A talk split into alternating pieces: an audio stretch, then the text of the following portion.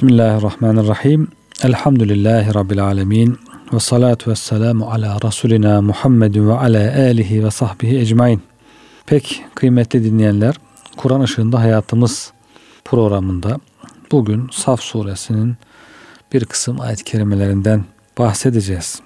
Saf suresinin dördüncü ayetinde Cenab-ı Hak sevdiği bir grup insandan bahsediyor.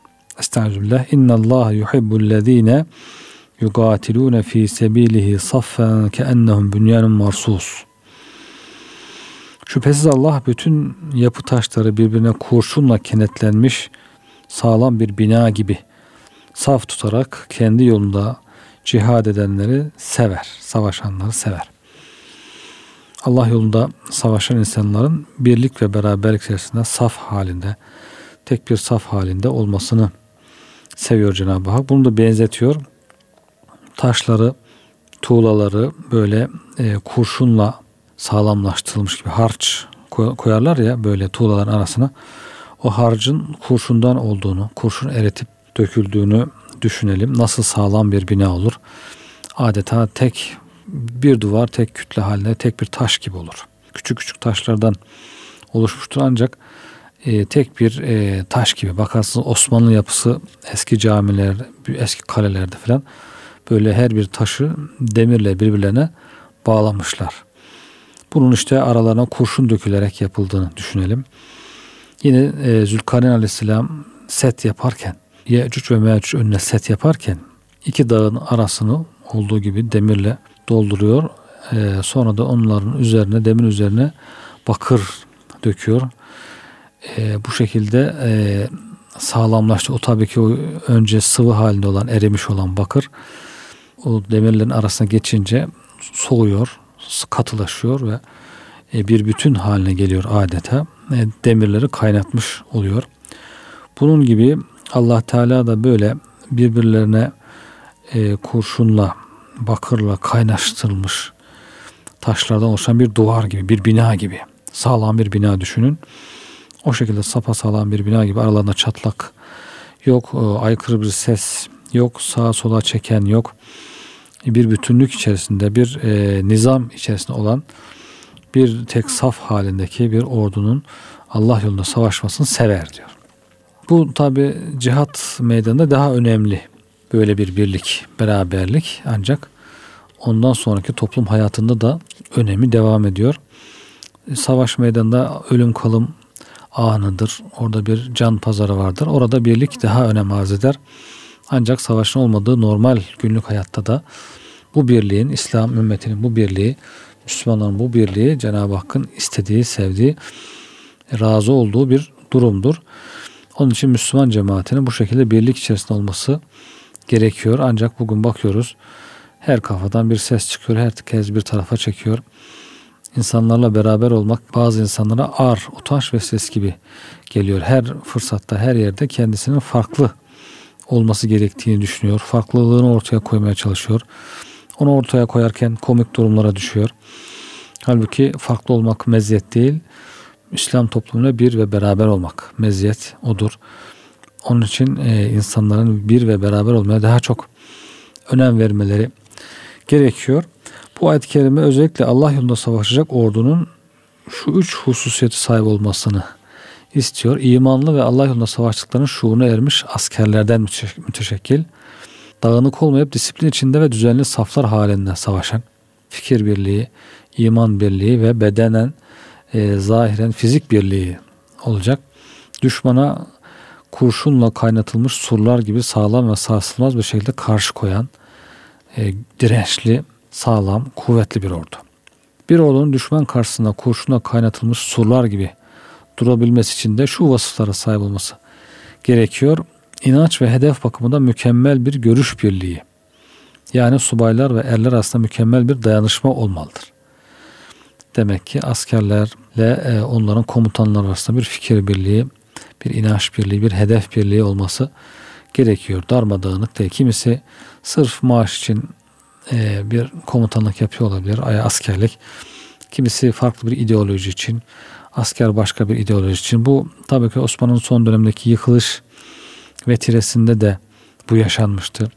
Batı'dan eğitim alıp gelen Batı kültürüyle kafaları yorulmuş.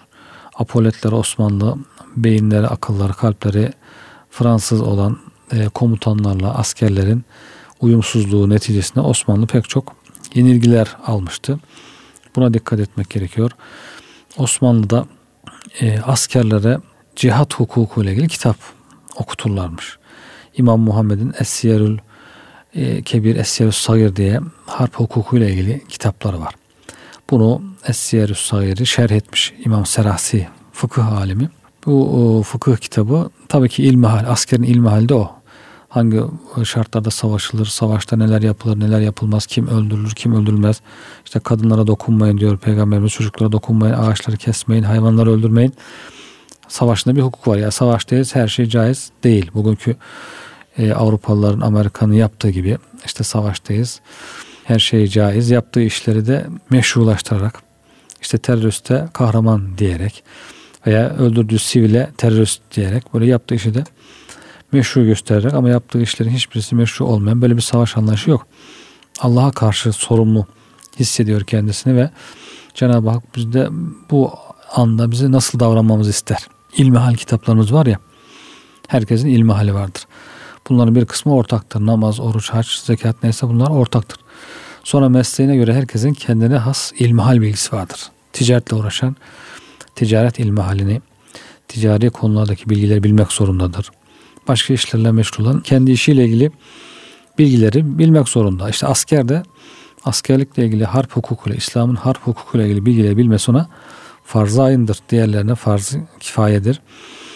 Dolayısıyla e, Osmanlı'da da bu kitabı askerlere okuturlarmış. Komutanlara, askerlere ders olarak okuturlarmış. İslam'ın İmam-ı Azam'ın talebesi İmam Muhammed'in kitabı onu şerh etmiş İmam Serasi büyük fıkıh alimimiz bizim. Onu da Osmanlıca'ya tercüme etmişler ve askerlere okuturlarmış. Böylece tabii ki askerle komutan arasında bir ideal birliği var, bir inanç birliği var, bir hedef birliği var. Son zamanlarda Diyanet'ten çıkan yani son zamanlarda dediğim Cumhuriyet döneminin başlarında çıkan bir kitap var. Şimdi pek baskısı yok herhalde. Askere Din kitabı diye. Güzel güzel anlatırdı o asker evlatlarım, asker evlatlarım diye. Askerlerin ilmi hali gibi. Bu tür din birliğinin, hedef birliğinin, şuur birliğinin askerde sağlanması elzemdir tabi gerekliydi. İkincisi askerler birbirine samimi bir şekilde bağlı olmalıdır. Ancak bu bağlılık gayeye ihlasla sarıl, sarılmadıkça ve ortada yüce gaye olmadıkça gerçekleşemez. Tek bir gaye olursa askerler birbirini sever. Aksi takdirde savaş gibi çetin bir imtihanda niyetlerindeki zaafların saklı kalması mümkün değildir. Zaaflar ortaya çıkar. Cepheden kaçanlar, kaytaranlar, arazi olanlar. Dolayısıyla güven sarsıldığında askerler imtihanlarını kaybeder ve birbirlerinden şüphe etmeye başlarlar. Birbirlerinden de şüphe etmeye başlıyor. Yüksek derecede ahlak sahibi olmalıdırlar askerler. Kuvvetli bir, nizamlı bir ordu için. Şayet bir ordunun subay ve elleri ahlaken zayıf kimselerse aralarında saygı ve sevgi yok demektir. Bu ahlaki zaaflar dolayısıyla da birbirleriyle kavga ve münakaşa etmekten kurtulamazlar. Bugün daha kötü ahlaki durumlardan bahsediliyor. Bunlara çok dikkat etmek gerekiyor. Askeriyede askerlerin ahlaki durumunun yüksek olması, ahlak dersinin verilmesi. Ahlak dersi de vermek gerekiyor. Ordu mensupları arasında gaye ve hedefe duyulan arzu ve onu elde etmek için gösterilen kararlılık. Karşılıklı öyle bir tesir ve sinerji meydana getirir ki hiçbir güç onları yenemez ve onlar savaş meydanında kurşunla kaynatılmış duvarlar gibi sağlam, sarsılmaz bir şekilde çarpışırlar. Demek ki kararlılık da önemli bir husus. Bir ordunun galip olması için sayılan bu özelliklerin temelinde ise Allah Resulüne kayıtsız şartsız teslimiyet ve onun hukukunu gözetmek yatar. Demek ki nasıl bir araya gelir, nasıl sağlam bir ordu kurulur, nasıl bir sağlam cemiyet kurulur. İnne hâzihi ümmetukum ümmeten vahideten ve ene rabbukum fettekun fe'budun. Ee, Cenab-ı Hak diyor ki bu ümmet sizin tek bir ümmetinizdir. Ben de sizin Rabbinizim diyor. Müslümanlar tek bir ümmettir ve onların bir Rabbi vardır. O Rableri ne isterse onu yaparlar. Ona itaat ederler. Onun rızasını kazanmak için çalışırlar. İşte Müslüman e, toplumu da Rabbimiz bir olduğu için Rabbimiz ne buyurmuş? Elçisiyle bize ne haber göndermiş? Rabbimizin elçisi Rabbimizin kelamını bize nasıl tefsir etmiş, nasıl anlatmış, nasıl bir e, sistem kurmuş, nasıl bir hayat istiyor bizden. Bunlara bakarak Allah ve Resulüne itaatle e, güzel bir toplum haline gelebilir. Bu önemli hususa dikkat edilmediği takdirde zafer yerine büyük felaketlerle karşılaşılır. Toplumda işte hürriyet adı altında hürriyeti insanlar e, başıboşluk, karmaşa zannedebiliyorlar. E, insanlara hiç kimseye bir şey söyleyemezse, hiçbir eğitim yapılamazsa, bir birlik sağlanamazsa o zaman kargaşa ile hiçbiriyle varılmaz. İşte diyor burada Saf suresinde iki büyük peygamberin hayatından iki örnek veriliyor. Birlik ve beraberlik nasıl olur? İki peygamberden örnek veriyor Saf suresinde Cenab-ı Hak 5. ayet-i kerimede Hani Musa kavmine ey kavmim benim size Allah tarafından gönderilmiş bir peygamber olduğumu kesinlikle bildiğiniz halde niçin bana eziyet ediyorsunuz demişti. Kavimdeki, kavimlerindeki inançsız insanlar peygamberlerini maalesef eziyet etmişler. Halbuki Cenab-ı Hak onlara e, gazap ediyor. Resulüne eziyet edenler Allah'a eziyet etmiş olurlar. Musa Aleyhisselam'a da eziyet edilmiş. Peygamber Efendimiz'e de eziyet edilmiş. Hatta Peygamber Efendimiz hiçbir peygambere yapılmadığı kadar bana eziyet edildi buyuruyor. Açlık, susuzluk, hakaret, bedeni, fiziki eziyetler, ruhu eziyetler. Musa Aleyhisselam'a da kavmi eziyet etmiş. Diyor ki ey kavim bana niçin eziyet ediyorsunuz? Biliyorsunuz ki ben Allah'ın size gönderdiği peygamberiyim diyor. Bunu biliyorsunuz. Çünkü mucizeler görüyorlar. Hakikati biliyorlar. Vicdanen biliyorlar. Ama nefisler bir türlü vicdanlarına itaat etmiyor. Vicdanen kabul ettikleri halde nefislerine kabul ettiremiyorlar. Onlar doğru yoldan sapınca Allah da onların kalplerini eğriltti. Toplum bile bile yanlış yapınca Allah da onların kalbini eğriltiyor. Kalpte bir eğrilik olunca artık hiçbir şey düzgün olmaz. Çünkü Allah dinin sınırlarını aşıp günahlarda direten bir topluluğu doğru yola iletmez. Fasık bir kavmi Allah hidayete edilmez. Kendi isteğiyle bile bile yanlışlar yapan, bile bile yanlış yolda ısrar eden, topluluğu Allah Teala hidayete edilmez. Vallahu la yehdil kavmel fasikin. Fasık kavmi doğru yoldan çıkanları Allah doğru yola iletmez. Felemme zâhu ezâgallahu kulûbehum. Onlar eğrilmek istiyorlar. Eğrilik tarafını hep tercih ediyorlar. Allah da onları eğrilik üzere bırakıyor. İstedikleri eğrilikleri yaratıyor. Bu şekilde e, kalpleri eğriliyor. İsrailoğulları Hazreti Musa'ya çeşitli şekillerde eziyet etmişlerdi. Allah'ı görmek istemişlerdi. Erin Allah'a cer. Bize diyorlar Allah'ı açıkça göster. İtiraz ediyorlar. Buzağı tanrı edinmeler. Musa Aleyhisselam Cenab-ı Hak'la görüş konuşmaya gittiğinde 40 gün 40 gün sonra bir geliyor ki buzağı ilah edinmişler. Allah Allah ya bir 40 gün geçti abi durun. Allah'a itaat üzere sebat edin. Hiç değilse eski halinizi koruyun. Yani geliştiremediyseniz yenilik yapamadıysanız eski halinizi muhafaza edin. Daha ileri gitmesi gerekirken geri gitmişler. Buzağıya tapıyorlar. Savaşa gidin diyor. Allah Teala savaş emrediyor cihadı. Gitmiyorlar. Geri git duruyorlar. Haydi sen ve Rabbin birlikte gidip savaştılar. Hazreti Musa senle Rabbin gidin savaşın. O düşmanlar yenin. O beldeyi diyorlar. Mukaddes beldeyi. Bugün işte Kudüs. Kudüs'ün olduğu yerde Cenab-ı Hak onlara vaat ediyor. Arzı mev'ud dedikleri şey. Arzı mev'ud vaat edilen topraklar.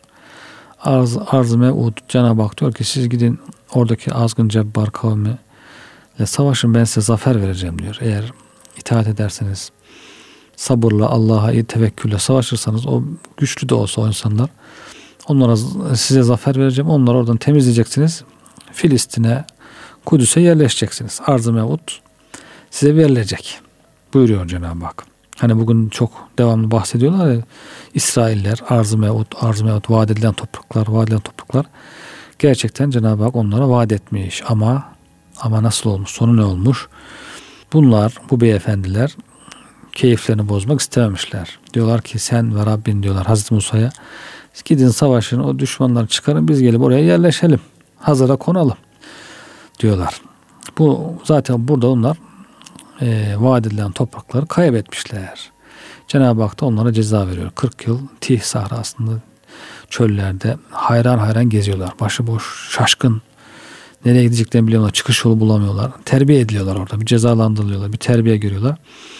Ondan sonra e, Cenab-ı Hak onları oradan kurtarıyor ama vaat edilen toprakları kaybetmiş oluyorlar. Bugün peki neyin de, davasını gidiyor bu insanlar? O zaman Cenab-ı Hak vereyim dediği zaman savaşmayıp e, yan gelip yatıp isyan edip Allah'a isyan edip bir de böyle terbiyesizce sen ve Rabbin git Hazreti Musa'ya savaşın de sen e, sana edilen hakkı kaybet sonra şimdi çık bize vaat edilen topraklar biz buraları alacağız diye tuttur işte bizim kitabımızda yazıyor falan diye kitaplarında tahrif ediyorlar kendi keyiflerine göre bozuyorlar değiştiriyorlar işte bütün bunlar e, Beni İsrail'in Hazreti Musa'ya olan eziyetleriydi eziyet ediyorlar bu şekilde sağlığıyla alakalı bir takım iftiralarda bulunuyorlar. Hazreti Musa'nın işte vücudunda kusurlar var, bedeninde ayıplar var falan diye eziyet ediyorlar. Bunlar sadece birkaç. Yani uzun hayatı boyunca Hazreti Musa'ya, Hazreti Harun'a yapmadıkları eziyet kalmamış İsrailoğulların. Diğer peygamberlere yaptıkları eziyetler. Kimisini şehit etmişler. Yüzlerce peygamber şehit etmişler. Kimisinin çoğunu yalanlamışlar. Cenab-ı Hak onlar hepsini bildiriyor ayet-i kerimelerde bizlerin. Kur'an-ı Kerim baş tarafı, Bakara suresinin baş tarafı uzunca onlarla mücadeleyle geçer. Onların yaptıklarını anlatır Cenab-ı Hak. Onları ikaz eder. Hakka çağırır. Biraz yumuşak bir üslupla, bazen sert bir üslupla, bazen tehditle, bazen müjdeyle. Onlara uzun uzun yer ayırmış Cenab-ı Hak. Ama yine de onların iflah olma gibi durumları e, yok. Tabi herkes kendi bilir. Geleceğini kendisi tercih edecek. Sonunda da artık e, ağlamayacak. Ben için bu hallere düştüm diye. Cenab-ı Hak hepimizin akıbetini hayır eylesin inşallah. Hidayetler nasip eylesin. Bunlar hatırlatılarak Müslümanların da peygamberimize karşı aynı hataları yapmamaları isteniyor. Saf suresi 5. ayet kerimede bakın Beni İsrail Hazreti Musa'ya eziyet etmiş. Siz peygamberinize aynı eziyeti yapmayın diye Müslümanlar uyarılıyor. Peygamberimize eziyet etme. Bugün Bakıyoruz medyada hakikaten Efendimiz'e eziyet eden insanlar çoğaldı. Kimisi diyor ki peygamberimize salavat yoktur. Kimisi onun sahabelerine saldırıyor. Yani sahabisi için saldırıyor? Sahabisi güzel olmayan insanın kendisi de güzel olmaz demek istiyor ama bunu açıkça söyleyemiyor tabii ki. Bunu açıkça söyleyemediği için sağdan soldan kenardan uzaktan dolaşarak bir şeyler söylemeye, ima etmeye çalışıyor. Bugün sahabeye saldıran bir insan direkt hedefinde Resulullah var demektir. Bunu iyi düşünmek lazım. Aklınıza koyun. Bir insan sahabeye saldırıyorsa bilin ki onun hedefinde Resulullah vardı. Sahabeyi sevmeyenin Resulullah'ı sevdiğini söylemek mümkün değil. Onun kalbinde bozukluk var ve maraz var, hastalık var onu söyleyemiyor. Dolayısıyla bugün bizim sahabe-i kiram kırmızı çizgimizdir. Sahabe-i kiramın o kırmızı çizgiye gelen insana biz başka gözle bakmaya başlarız. Deriz ki bu adamın niyeti bozuk, kalbinde maraz var, hedefi başka ilk çıkan e, zındıkların da hedefi oydu. Cenab-ı Hakk'a dil uzatmak istiyorlar. Diyorlar ki bu Müslümanlar bizi öldürür. E, peygambere uzatsak yine öldürürler. Ne yapalım? O zaman sahabeye e, sahabede de epey karışıklık çıkar. Kenardan başlayalım diyor. Bazı sahabeler işte şu sahabi şöyle yapmış, bu sahabi böyle yapmış. Derken yavaş yavaş sahabenin çoğunu bu iftira kampanyasının içerisine alıp bugün geldiğimiz noktada bakıyorsunuz bütün sahabeyi silip atıyor insanlar. Böyle insanları gördüğünüzde anlayın ki bu insanlar kalbinde maraz olan kırmızı çizgi geçen insanlardır. Arkasından orada durmuyor. Tabi sahabeyi sildikten sonra geliyor. Bütün peygamberimizin hadislerini siliyor, düzlüyor. Peygamberimizi saf etmeye bir kenara koymaya çalışıyor. Çok yüceltiyormuş gibi. Bazen öyle yaparlar. Bazı insanlar devreden çıkarmak için seni diyorlar işte merkeze aldık. İşte merkez valisi yaptık falan. Halbuki adamı görevden alıyorsun ama görevden uzaklaştırıyorsun zahiren baktığında yüceltiyormuş, e, yüksek makama çıkarıyormuş gibi fonksiyonlarını elden almak için bunu yaparlar. İşte peygamberimize böyle davranan insanlar var. O peygamberimiz biz bu fakihlerden kurtarıyoruz. İslam alimliğe geçinen fukahadan 14 asırdır peygamberi yanlış anlatan alimlerden biz bu peygamberimizi kurtarıyoruz, temizliyoruz, ayıklıyoruz falan diye sanki onu yüceltiyormuş gibi fonksiyonlarından uzaklaştırma ameliyesi yapıyorlar. İşte biz Kur'an, Kur'an talebeleri, Kur'an, Kur'an'ı koruyoruz. Kur'an'ı batıl düşüncelerden, bid'atlerden ayıklıyoruz, temizliyoruz falan gibi e, dış görünüşte güzel görünen ama e, içi maksadı yanlış olan, batıl olan bir söz hak söz ama batıl kastediliyor diyor Hazreti Ali Efendimiz. Haricilerin sözlerine. Hariciler diyor ki Allah'ın hükmüyle hükmetmeyen kafirdir. Ee, tek hüküm sahibi Allah'tır. Allah'ın kitabıyla hükmederiz falan böyle yaldızlı sözler söylüyorlar. Hazreti Ali Efendimiz diyor ki bu hak söz ama batıl kastediliyor. Bugün de öyle sözler çok var. Dıştan bakınca hakikaten hak söz ama adamın niyeti nedir, kastı nedir, batıldır. Onu her zaman her insan anlayamayabiliyor. Buna kapılabiliyor. Adam çıkıyor ekranlara indirilen dinle uydurulan din. Ben diyor şimdi sizi uydurulan dinden kurtaracağım. İndirilen dini size anlatacağım diyor. İndirilen din neymiş? İndirilen din Kur'an'dan bu beyefendinin anladığı eksik, kusurlu, yanlış, meal anlamda indirilen dinmiş.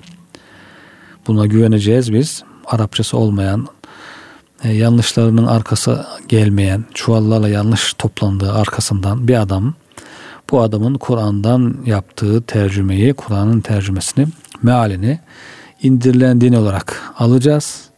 Halbuki onun yaptığı tercümeyi e, meali tenkit edenler hatalarını saya saya bitiremiyorlar. Onları biz indirilen din olarak kabul edeceğiz. Ama ulemanın, büyük alimlerin yazdığı, asırlarca yazdığı tenkitlerle iyice sağlamlaşa sağlamlaşa gelen çünkü sadece yazılıp bırakılmıyor. O tefsir tenkit ediliyor. Üzerine haşiye yazılıyor, şerh yazılıyor. Haşiyenin haşiyesi, talikler falan böyle sağlamlaşarak geliyor. Kendi haline bırakılmıyor ki. Bir alemi tenkit ediyor başkası. Öbürkü ikisini mukayese ediyor. Bu şekilde en doğru ortaya çıkıyor. Birbirlerini e, tenkit ederek, mukayese ederek, e, sonunda aralarında hükümler verilerek en doğru, en sağlam görüş kendiliğinden böyle ortaya çıkıyor. Bu şekilde bize kadar gelmiş bir kültürü sen ilmi, böyle bir ilmi uydurulan din diye hemen atacaksın bir kenara. Kendi zayıf Arapçanla, kırık dökük yarım Arapçanla ortaya koyduğun meali de indirilmiş din diye ortaya koyacaksın. Ve e, insanlar da buna maalesef çoğu insan aldanabiliyor. Bu da insanların cehaletinden kaynaklanıyor. Bilgi eksikliğinden kaynaklanıyor. Ve e, bu şekilde Resulullah'a eziyet edeceksin. Resulullah'ın e, sahabilerine dil uzatacaksın. Her fırsatta bir sahabi devre dışı bırakacaksın. İşte Ebu Hureyre Hazretlerine dil uzatacaksın. Ondan sonra sahabeden sonra İslam alimlerini zaten adam yerine koymayacaksın.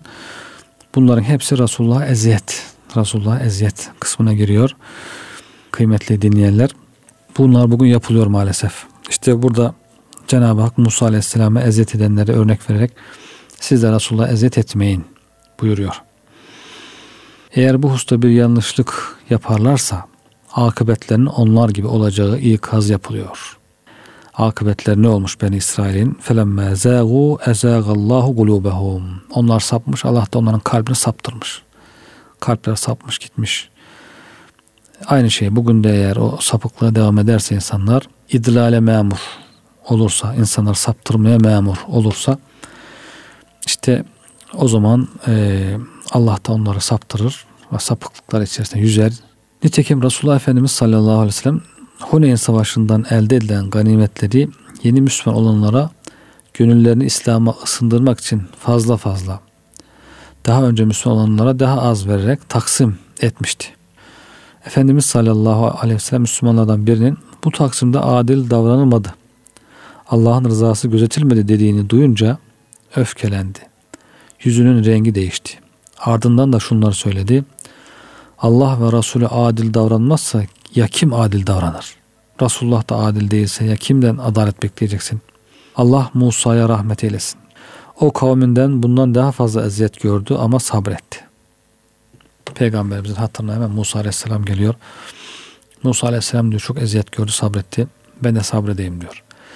Bu yeni gençlerden birisi söylemiş bu sözü. Ensar diyor ki ya Resulallah yaşlılarımız bunu söylemedi. Gençlerden birisi bunu söyledi.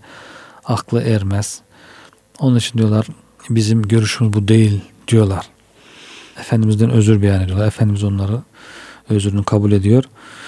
Ama gençlerden birisi böyle bir şey söylemiş. Heyecanlı, hareketli. Onun için gençlerin de dikkat etmesi gerekiyor. Hakikaten gençlik havası vardır gençlerde. Gençlik heyecanı vardır. Gençlik heyecanıyla acele karar verirler. Acil bir işler yaparlar. Acil konuşurlar hemen böyle. Sonra pişman olacakları, yüzlerinin kızaracağı sözler sarf edebilirler, işler yapabilirler. Gençlerin de bir iş yaparken, bir söz söylerken bunu dikkate almaları lazım. Yani tamam onlara göre o anda en doğru şey kendi yaptıkları. Öyle kabul ediyorlar. En doğru söz bizim sözümüz, en doğru iş bizim işimiz. Ama şunu da hemen bir göz önünde bulundurması gerekiyor. Ya ben bir gencim. Gençlerin böyle acil kararlarında hataları olmuş geçmişte. Benim de hatam acaba olabilir mi? Hani %99 doğruyum ama %1 acaba hatam olabilir mi? diye bir ihtiyat payı da mutlaka koymaları. Biraz daha işi araştırayım. Biraz daha bir tecrübeli bir insana sorayım. Yaşlıların tecrübesiyle gençlerin kuvvetinin birleşmesi gerekiyor. Yaşlı tecrübelidir ama onun da söz söylemeye, iş yapmaya belki gücü kalmamıştır, zayıflamıştır. Onu yapamaz. Orada eksikliği vardır. Genç, heyecanlıdır, kuvvetlidir, sözü söyleyecek gücü vardır, iş yapacak gücü vardır. Onun tecrübesi yoktur. Mevlana Hazretleri gençlerin aynada göremediği şeyi diyor. Yaşlılar, tecrübeli insanlar tuğla parçasında görürler. Tuğla parçasına bakar kendini görür. Yani tecrübeyi anlatıyor. Halbuki genç onu aynaya baksa o yüzündeki sivilceyi göremeyebilir. Dolayısıyla tecrübe çok önemlidir. Gençler bir iş yaparken mutlaka yaşlıların, tecrübeli insanların tecrübesine müracaat etmesi gerektiğini mutlaka aklının bir köşesinde bulunduracak. Yaşlılar da yani her işi biz yaparız, gençler bir şey de anlamaz havasından bir tarafa bırakarak tecrübeleriyle gençlerin yolunu açarak, gençlere tecrübelerini aktararak gençleri de bir işlere dahil etmeleri, gençlere de güvenmeleri, onlara da iş vermeleri, onlara da e, iş yaptırmaları gerekiyor. Bu ikisinin birleşmesi gerekiyor. Burada da işte böyle ensarlı bir genç böyle bir söz söylemiş Resulullah'a karşı. Bu söz söylenir mi? Yani bir yaşlı bir ensardan birisine sorsaydı ona gereken aklı, tecrübeyi o öğretirdi. Derdi ki bu Allah'ın Resulüdür. Biz şöyle şöyle olaylar yaşadık. Onun her yaptığında bir hikmet vardır. Biz işte Hudeybiye'de ne itirazlar ettik ama sonunda baktık ki o Resulullah Efendimiz'in yaptığı o bize çok yanlış görünen, yüzde yüz yanlış görünen iş sonunda ne bereketli çıktı. Aman sakın ha Resulullah'ın yaptığı bir işte işe itiraz etme. Bu Allah'ın Resulüdür. Hazreti Ebubekir diyor ya Hudeybiye'de Hazreti Ömer hiddetlenmiş. O biraz daha genç Hazreti Ebubekir'e göre bu yanlış değil diyor. Biz hak yola değil miyiz diyor. Peki neden bunu kabul ediyoruz? Bu yanlış anlaşma falan. Hazreti Ebubekir ne diyor? Ömer diyor. O Allah'ın Resulü diyor. Başka bir şey söylemiyor. Bu yeter anlayana. E, Ömer diyor. O Allah'ın Resulü diyor. Yani benim de belki anlamıyorum, idrak edemiyorum. Bana göre de yanlış görünüyor ama biz teslim olmamız gerekiyor. O Allah'ın Resulü. O vahiy alıyor diyor yani. Yanlış bir iş yaparsa vahiyle düzeltilir kaç defa olmadı mı? İşte Bedir'de bir karar aldı. Ya vahiy düzeltti. Başka yerlerde farklı kararlar aldı Efendimiz. Vahiy düzeltti. Yanlış olursa vahiy düzeltir. Doğru olursa tasdik eder veya sükut eder vahiy. O Allah'ın Resulü ve vahiy alıyor. Diyor Hazreti Bekir'in anlayışına bakın. O işi anlamış, çözmüş meseleyi. Ama gençler bazen parlayabilirler. İşte e, Ensarlı genç de bu sormadığı için büyüklere böyle bir söz söylemiş. Sonra çok pişman olmuş tabi ama Resulullah Efendimiz'i kızdırmış. Öyle bir e, tatsız olaya sebep olmuş. Burada ikinci örnek geliyor. Hazreti İsa. Kuvvetli bir ordu. Nizam intizam içerisinde birbirine sıkı bağlı bir ordu için peygambere itaat gerekir. Bir Hazreti Musa'ya itaat etmedi. Ben İsrail dağıldı. Arz-ı mev'udu kaybetti. Kendislerine va- vaat edilen toprakları kaybetti. E, hüsrana uğradı. Perişan oldu. Tih sahrasında şaşkın şaşkın dolaştı. İki Hazreti İsa'nın ümmeti. Bu da e, Saf suresi 6. ayet keriminde Estağfurullah ve iz gâle İsa ibn Meryem ya beni İsrail'e Ey beni e, İsrail diyor. İsa aleyhisselam Ey İsrailoğulları ben size Allah tarafından gönderilmiş bir peygamberim. Ben Allah'ın Resulüyüm. Size gönderilmiş. Daha önce inen Tevrat'ı tasdik eden. Ben önceki Tevrat'ı tasdik ediyorum. Ve mübeşşiren bir Resulün ye'ti min ba'di. Benden sonra gelecek peygamber de müjdeliyorum. İsmi de Ahmet. Açıkça burada Saf suresi 6. ayet kerimede bildiriliyor. Hani bugün İncil'lerde peygamberimizin ismi geçiyor muydu, geçmiyor muydu falan diye biz diyoruz geçiyordu. Bakıyoruz bulamıyoruz. Niye? Çünkü kitaptan tahrif etmişler. Tercümenin tercüme suyunun suyu zaten. Kitabın aslı yok. Ne Tevrat'ın ne de İncil'in asıl dilinde orijinali yok. Orijinalini kaybetmişler. neyi var? İşte Grekçe tercümesi var en eski. İşte İngilizce tercümesi var. Tercümeden tercümeye suyunun suyu. Bunların da adeti zaten tahrif etmek. Yuharifunel kelime an mevadihi. Kelimeleri tahrif ediyorlar. İşte peygamberimizin ismini geçtiği kelimeleri değiştiriyorlar. Ona yakın başka bir kelime koyuyorlar falan. Böyle olunca biz bugün bunu bulamayabiliyoruz, göremeyebiliyoruz onların kitaplarında. Ama bizim Kur'an'ımız onu açıkça bildirmiş. İsa Aleyhisselam'ın sözü. İsa Aleyhisselam diyor ki ben diyor Allah'ın size gönderdiği Resulüyüm. Beni ishal ediyor. Benden önceki Tevrat'ı tasdik ediyorum. Benden sonra gelecek ismi de Ahmet olacak peygamberi de müjdeliyorum diyor. Hazreti İsa'nın sözü. Saf suresi 6. ayet kelime. Fakat o müjdelenen peygamber kendilerine apaçık deliller getirince bu düpedüz büyüdür, sihirdir dediler. Cenab-ı Hak devam ediyor. İsa Aleyhisselam'ın sözünden sonra İsa Aleyhisselam böyle açıkça onlara söylediği halde o diyor onun bahsettiği peygamber Ahmet, Muhammed, peygamber efendimiz geldiği zaman felemma ca'ehum bil beyinat. Bir de açıkça deliller de getiriyor yani. Peygamber sadece gelip ben Ahmet'im dese e nereden bilelim senin Ahmet olduğunu derler haklıdır insanlar. Öyle demeler de haklıdır. Ama ne ne oluyor? Açık deliller getiriyor. Bak diyor İsa Aleyhisselam sizin kitabınızda böyle demedim. Açın kitabınız diyor. Açıyorlar işte gizlemeye çalışıyorlar. Bak şurada ne yazıyor okuyun. Efendimiz delillerini gösteriyor. Mucize istiyorlar. Mucizesini gösteriyor. Bu apaçık delillere, mucizeler rağmen inat ediyor. Nefsine yenik düşüyor. Ne diyor? Hâdâ sihrun mübin. Bunlar sihirdir diyor. İşte ay ayı ikiye yar diyorlar. Peygamber ayı ikiye bölüyor, yarıyor. Bu sihir diyorlar ya. Bizi hep sihirledi bu diyorlar. Hepimizi sihirledi. Ayı ikiye bölünmüş gördük. Başka mucizeler istiyorlar. Efendimiz gerçekleştiriyor. Diyorlar bu da sihir. Sihirledi bak diye. Kur'an-ı Kerim'in belagatıyla insanlar tesir altına alıyor, etkiliyor. Diyorlar ki ya bu kitap sihir. Sihirli bir kitap. Bak görmüyor musun diyorlar ya. Bu sihirli kitap karıyla kocanın arasına ayırıyor. Çocukla anne babasının arasına ayırıyor. Bu sihirdir diyorlar. Kendileri bilir. Yapacak bir şey yok. Bize düşen tebliğ. Hz. İsa Aleyhisselam kendisinden sonra Ahmet adına bir peygamberin geleceğini müjdelediği Ahmet Allah'a en çok hamd eden kişi veya ahlakının güzelliği sebebiyle en çok methedilen, kullar arasında en çok övülen kişi manalarına geliyor. Ahmet en çok hamd eden, en çok övülen. Hakikaten öyle peygamberimiz en çok hamd eden bir insan Allah'a ve o günden bugüne en çok methedilen insan. Metiyeler yazılmış, naatlar yazılmış peygamberimize, hayatı yazılmış, onun ahlakı yazılmış, yüzlerce binlerce kitap yazılmış.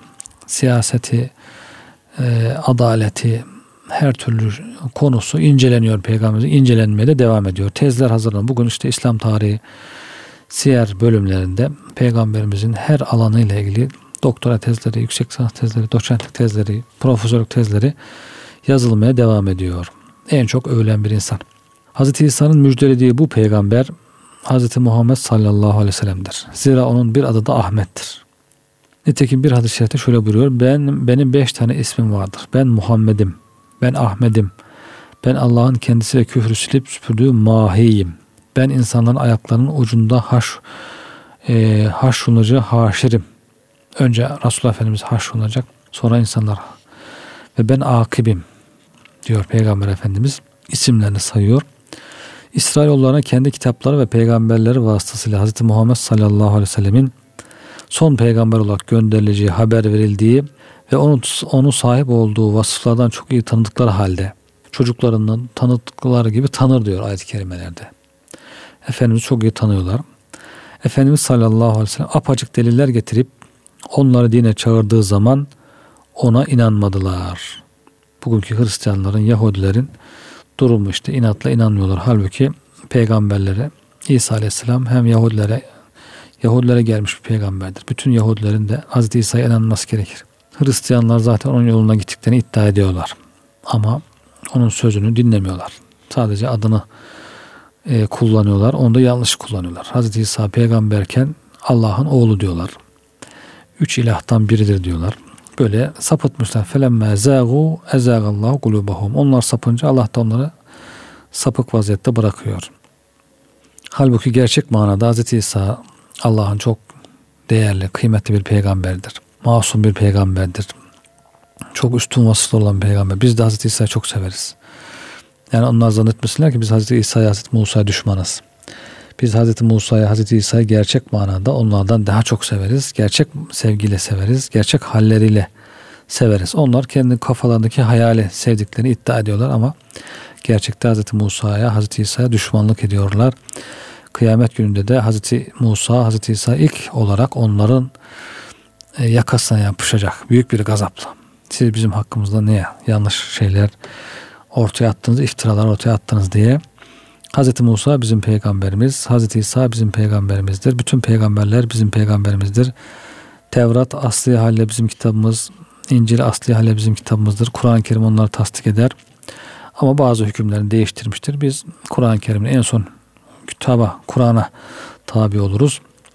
Hiç kimse zannetmesin ki yanlış insanlar sahip çıkıyor diye biz onlardan uzak değiliz. Aynı şekilde Şia'nın 12 imama Şia sahip çıkıyor diye biz onlardan uzak değiliz. Hakiki manada onlar gerçekten peygamberimizin evlatları, İslam alimleridir. Biz onları onlardan daha çok severiz. Zannediyorlar ki biz Hazreti Fatıma'ya, Hazreti Hasan'a, Hüseyin'e düşmanız.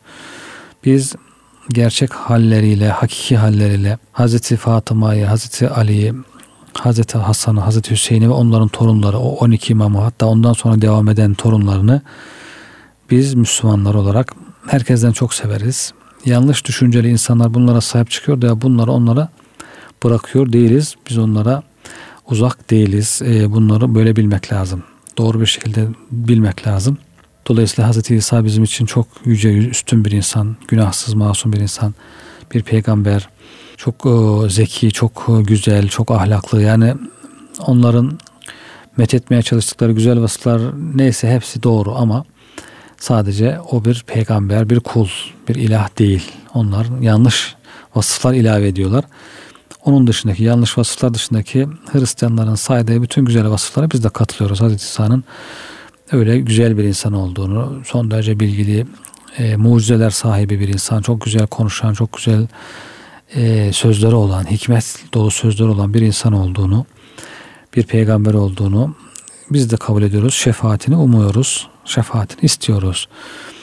Kıymetli dinleyenler, İsrailoğullarına kendi kitapları ve peygamberler vasıtasıyla Hz. Muhammed'in sallallahu aleyhi ve sellem son peygamber olarak gönderileceği haber verildiği ve ona sahip olduğu vasıflardan çok iyi tanıdıkları halde onu peygamberimizi Efendimiz sallallahu aleyhi ve sellem apacık deliller getirip onları dine çağırdığı zaman ona inanmadılar.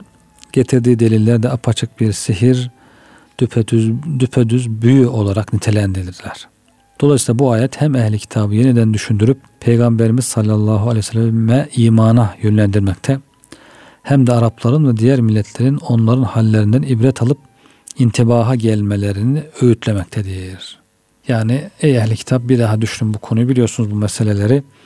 Hz. İsa size müjdeledi. O zaman gelin bu peygamber, hak peygamberi delillerini gördükten sonra artık iman edin buyuruyor Cenab-ı Hak. Bir de ey Mekke müşrikleri, ey bu devirde yaşayan bütün insanlar siz de o geçmiş insanlar gibi bir hataya düşmeyin.